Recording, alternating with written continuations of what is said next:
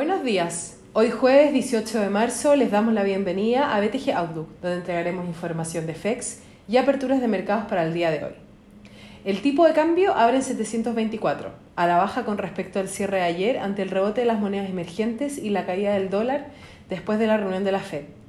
Hoy el bono del Tesoro americano 10 años alcanza una tasa de 1,73%, rompiendo un nivel clave en 1,7% y llevando los futuros del Nasdaq a caer un 1%, mientras que los del Standard Poor's lo hacen en un 0,36% y los del Dow Jones avanzan un 0,17%.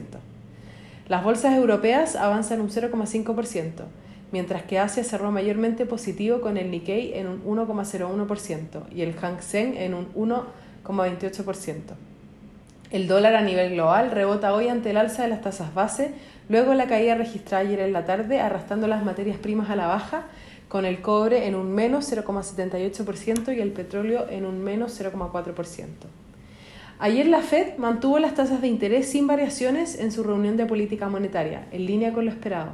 Sin embargo, revisó al alza las expectativas de crecimiento para este año de 4,2% a 6,5% y las de inflación subyacente de 1,8% a 2,2%, aunque manifestando que este rebote es algo transitorio y que la inflación debiese volver al rango meta de la Fed hacia el 2022.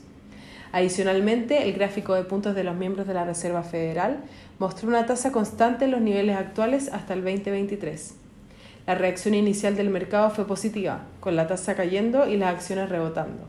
Sin embargo, hoy vuelven a aparecer los temores de mayor inflación, golpeando específicamente a las acciones con factores de crecimiento de largo plazo y altas valorizaciones.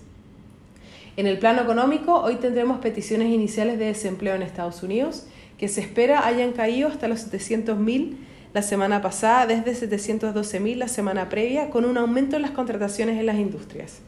Las peticiones continuas también debiesen haber seguido con su tendencia a la baja. Ambos datos serán publicados a las 9.30. Más tarde, a las 11 horas, tendremos indicadores líderes de febrero, en donde se espera que hayan disminuido su ritmo de crecimiento. Hoy tendremos reunión del Banco de Inglaterra, mientras que ayer en Brasil el Banco Central subió la tasa en 75 puntos básicos, esperando un incremento similar en su próxima reunión. En Chile hoy se conocerá el PIB del cuarto trimestre, que se espera haya registrado una caída de 0,4% año contra año y un avance de 6,4% respecto al trimestre anterior.